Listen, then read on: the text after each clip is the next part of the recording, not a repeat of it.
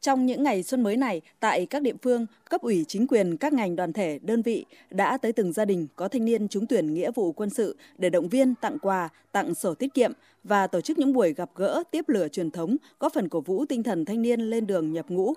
Thượng tá Nguyễn Lê Nam, chỉ huy trưởng Ban Chỉ huy quân sự quận Hà Đông, Hà Nội cho biết.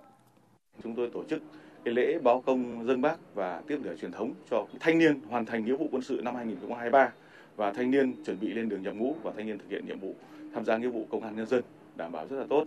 và có thể nói đến giờ phút này thì tất cả các lực lượng đã chuẩn bị sẵn sàng để ngày 6 tới là chúng tôi sẽ thực hiện cái lễ giao nhận quân đảm bảo trang trọng và đầy đủ cái ý nghĩa hay là cái sự động viên niềm phấn khởi cho thanh niên lên đường sẵn sàng thực hiện nhiệm vụ bảo vệ tổ quốc năm 2023.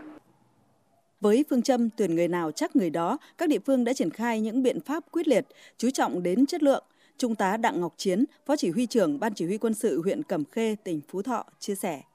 Gắn trách nhiệm của từng đồng chí trong hội đồng quân sự huyện xuống đôn đốc các cơ sở, xã phường, thị trấn để tổ chức là uh, tuyên truyền và tổ chức khám ờ, tuyển là quân số là đạt ờ, uh, 100% các đồng chí uh, công dân trong độ tuổi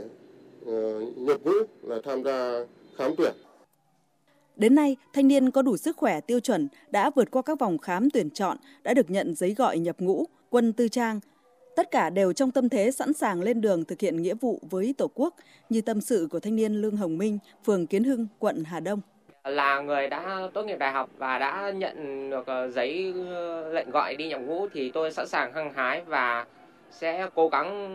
thực hiện thật tốt để phát huy truyền thống bộ đội cụ Hồ cũng như là bảo vệ ờ, quê hương đất nước.